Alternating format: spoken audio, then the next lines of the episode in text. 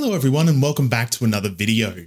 So we finished off in our previous video looking at Dalton's law of partial pressure. We looked at Henry's law in terms of how soluble these gases are within a liquid and how these gases will sort of move down their partial pressure gradient. What we're going to be doing is sort of following on with that, but trying to now apply it to sort of our physiology and how this actually works in terms of transporting oxygen and carbon dioxide around the body. So the first thing to look at here is there are partial pressures for our individual gases.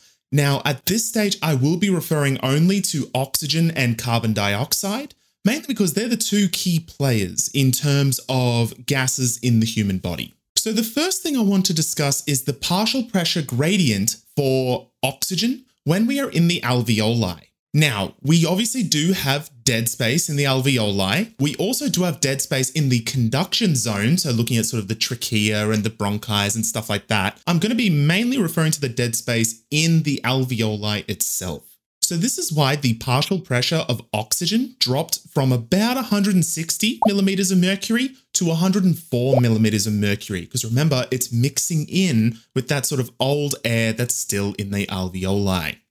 Now, if we compare this to the partial pressure of oxygen in the venous blood, it's around 40 millimeters of mercury.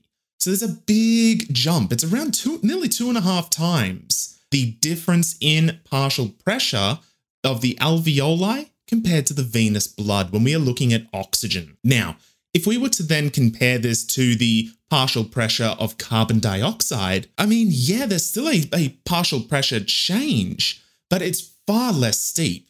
You know, we're comparing 104 millimeters of mercury going down to like 40. That's a big jump. Whereas when we are looking at carbon dioxide, it's going from 45 millimeters of mercury to like 40.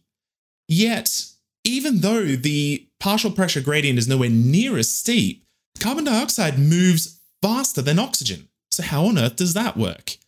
Simply put, because carbon dioxide is way more soluble in water than compared to oxygen.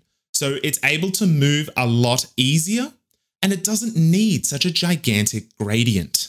So if we have a look at this image here, and again, I don't expect you guys to sort of memorize these numbers, but I do expect you to have a general understanding as to how these values are changing depending on where it is that we're looking. So a perfect example is that we are looking at the alveoli in the lungs here, and we can see the partial pressure of oxygen is around 104, whereas with carbon dioxide it's around 40. So then, as the oxygen is moving away from the lungs, so as we've undergone that uh, gas exchange in the alveoli, we can see that our blood now has around 100 millimeters of mercury of oxygen and around 40 of carbon dioxide. So, what's going to happen is that freshly oxygenated blood is going to move through our pulmonary veins, is going to enter our systemic circuit here and make its way to the tissues. Because again, that's the aim of the game here. We are trying to deliver oxygen and remove carbon dioxide from our tissues. So, what we see here is at the tissues, the partial pressure of oxygen is going to drop right down to 40 millimeters of mercury. And what we see with the partial pressure of carbon dioxide, that's going to jump up to 45 millimeters of mercury. So, what we are seeing here is that internal respiration, that gas exchange occurring between the blood and the tissues.